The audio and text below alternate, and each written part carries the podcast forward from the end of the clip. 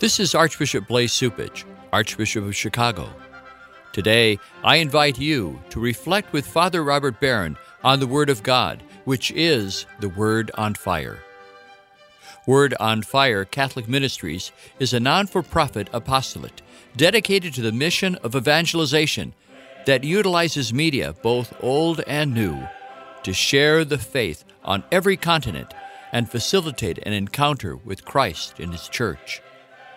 The efforts of Word on Fire Catholic Ministries engage the culture and bring the transformative power of God's Word where it is most needed. This is an invitation to open our hearts to the Word on Fire, which is God's word of love for each of us. When our hearts are open, the Lord changes and transforms us so that we in turn begin to share the warmth and light of Jesus Christ who is the Word on Fire.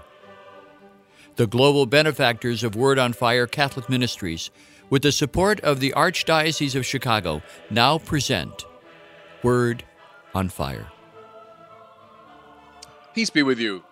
Friends, I begin today with my uh, philosopher's hat on and tell you that a basic tenet of existentialism, which was a very influential philosophy in the 20th century, a basic tenet of it is that we invent ourselves. So, Jean Paul Sartre, the famous philosopher who invented the existentialist philosophy, said that existence precedes essence. It's his fancy way of saying that our freedom comes first, and then what we are or who we are follows as a consequence. In other words, we decide. We decide who we will be, what we will be. Well, I would say that what was once a kind of rarefied philosophy for Parisian intellectuals in the mid 20th century has now become a common view among most young people in the Western countries. Who are you to tell me what to do? That's the watchword of most people in the West today. I decide who I will be. You don't tell me. No church or government or other person. I decide what I will do, what I will be many of the debates around uh, gay marriage today, transsexualism, et cetera, et cetera, center around this understanding of life. And what you hear from most people is that liberty seems to trump everything. Now, Sartre was right that the chief obstacle to this view was not the state, though it can be a minor obstacle, not even the church the chief obstacle to the existentialist philosophy is God Himself. Why? Well, because see, God would represent this demand, this moral demand that my freedom is meant to conform itself to God. And that's why Sartre famously said, if God exists, I can't be free. But I am free. Therefore, God does not exist. That's a pithy little syllogism that Sartre put forward as his argument for atheism. And I would say an awful lot of people buy that argument today. That view is trickled down into the common consciousness. And see, the point is, this is not just a matter of theoretical interest for Sartre or for people today, his disciples. It's a matter of life and death. This is what it's all about if there's some great power brooding over my freedom, well, then I can't really be alive. Freedom, liberty trumps everything. Now, why am I telling you about existentialism? Well, I do it by way of contrast with the biblical view on display from Genesis through Revelation, but on particularly magnificent display in our second reading. Our second reading today is the prologue to Paul's letter to the Ephesians. And can I urge everybody, get out your Bibles and read the beginning of Paul to the Ephesians. Not hard to find, it's right there, it's one of the longer of Paul's letters. So look at, at Romans, then 1 and 2 Corinthians, then you're going to find Galatians, and then Ephesians. The prologue, this very poetic introduction to the letter is a beautiful presentation of the biblical view. You know, maybe just a word about Ephesus, which was in Paul's time a pretty sophisticated city. It was a port town. Therefore, it was a kind of cultural crossroad. It was multilingual, multicultural. Still standing today, if you go to Ephesus, a lot of the ancient buildings and ruins are still there. And the most magnificent of the ruins is the library that stood at the end of the main thoroughfare of Ephesus. So Paul is talking to this community, this rather sophisticated, multicultural community. And there weren't any Sartrean existentialists in Ephesus, but there would have been a whole array of worldly philosophers, Epicureans and materialists, etc. So listen to what Paul says to them. Blessed be the God and Father of our Lord Jesus Christ who has blessed us in Christ with every spiritual blessing in the heavens, as he chose us in him before the foundation of the world to be holy and without blemish before him. Now, if you read that thing properly, all of Christianity is contained in those lines. Notice first how the attention is drawn to God Blessed be the God and Father of our Lord Jesus Christ. The focus is not on freedom, not on our decisions or projects. It's on God. And mind you, too, not to God in general or to any old God, but rather to the God and Father of our Lord Jesus Christ. What matters to Paul, and he's saying to his readers, what should matter to you, above all, is the God disclosed in the mystery of Jesus Christ. Not me, not my life, my projects, not any of the philosophers or stars or trendsetters of Paul's time or our time. They shouldn't be the focus. God is the focus. So, a first question for us who or what has our attention? Let that question sink into your heart. It'll change your life if you answer it honestly. Who or what really has your attention? Notice too, Paul refers to Jesus as Lord. His word is kurios. I think I've told you now many times before that kurios at the time was a title given to Caesar. It meant he was your Lord, he was your political leader, he was the one to whom your allegiance is due. Paul is rather clearly insinuating that Caesar is not the true Lord, but rather Jesus. He's the one to whom our final allegiance is due. Which is why, precisely, battalions of the earliest Christians, including Paul himself, were martyred. I mean, the Romans knew what it meant for someone to say, Caesar's not the Lord, but, but someone whom Caesar killed is the Lord? What are you kidding? If you keep saying it, we'll put you in prison. You keep saying it, we'll kill you. That's what happened to a lot of the first Christians. So, a second question for us Who is our Lord? Somebody is. Trust me when I tell you that. So, oh, I don't have any Lord. No, no.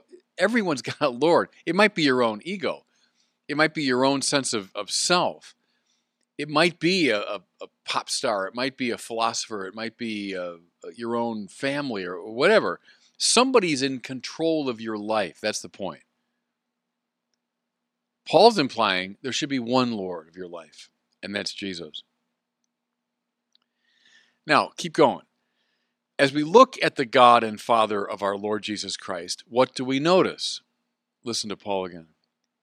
He chose us in Him before the foundation of the world to be holy and without blemish before Him. Now do you see, everybody, why I began with Jean Paul Sartre? What matters as far as Paul is concerned is not that we choose or what we choose, but rather that we are chosen. Now, can I say again, if you let this idea sink deep in your heart, your whole life will change around. The existentialist view on, on very clear display today almost universally held today says that what I choose is what matters. Existence precedes essence. Paul says just the opposite. What matters is not what you choose, but rather that you are chosen It's not your freedom that matters so much, it's God's freedom in electing you. Does that make sense? The Bible is a book about election, about God choosing. Remember, Jesus says, It's not, it's not you who've chosen me, it's I who've chosen you. If that's true, everything changes.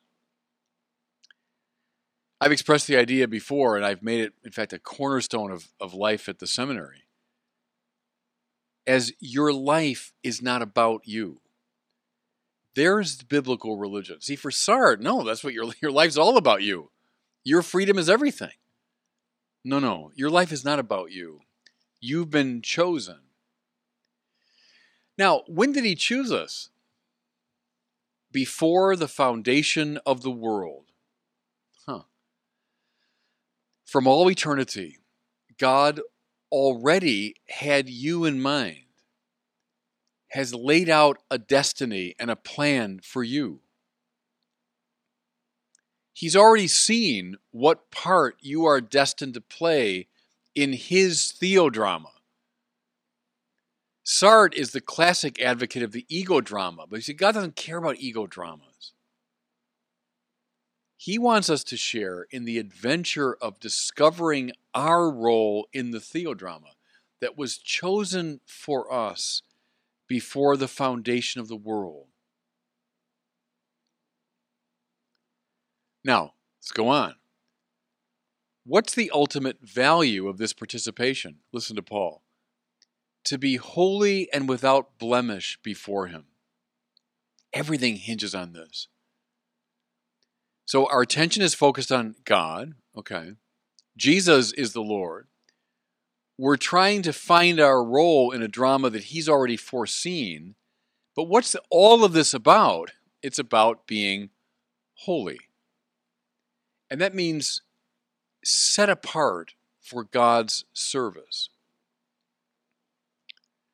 Nothing else matters. We avatars of the ego drama, we disciples of Sartre, we worshippers at the altar of freedom, say that lots of other things matter money and success and influence and power, safety, physical health, etc. And all these things, mind you, are fine in themselves but they're not what finally matters. What matters through it all is being holy, being set apart for God's service. Without holiness, the rest of it turns to dust. There's Bible from beginning to end. Now, listen how Paul admirably sums up all of this toward the end of the prologue. Listen. In him we were chosen, destined in accord with the purpose of the one who accomplishes all things according to the intention of his will. Now, it's almost comical. I mean, could he have said it any more clearly or any more emphatically? There are in that one little line I just read five separate hemmings in of the human will. In him, chosen, destined, according to his purpose, according to the attention of his will. Five times, Paul saying, Not you, not you, not you. I'll close with a, a term that has a powerful resonance in the theological tradition. Paul's word is anakephalaiosis, recapitulatio in Latin, recapitulation, we say in English. What does it mean? It means summing up. See, we Sartreans all think that the summing up point is our little will. How boring, by the way. What Paul is saying is everything in nature, history, science, our lives is summed up in Christ. When that sinks in, everything changes. And God bless you. Thank you for listening to The Word on Fire. My prayer is that each of us may be on fire with love for God and neighbor. Until next week, I pray that God will bless you and those you love.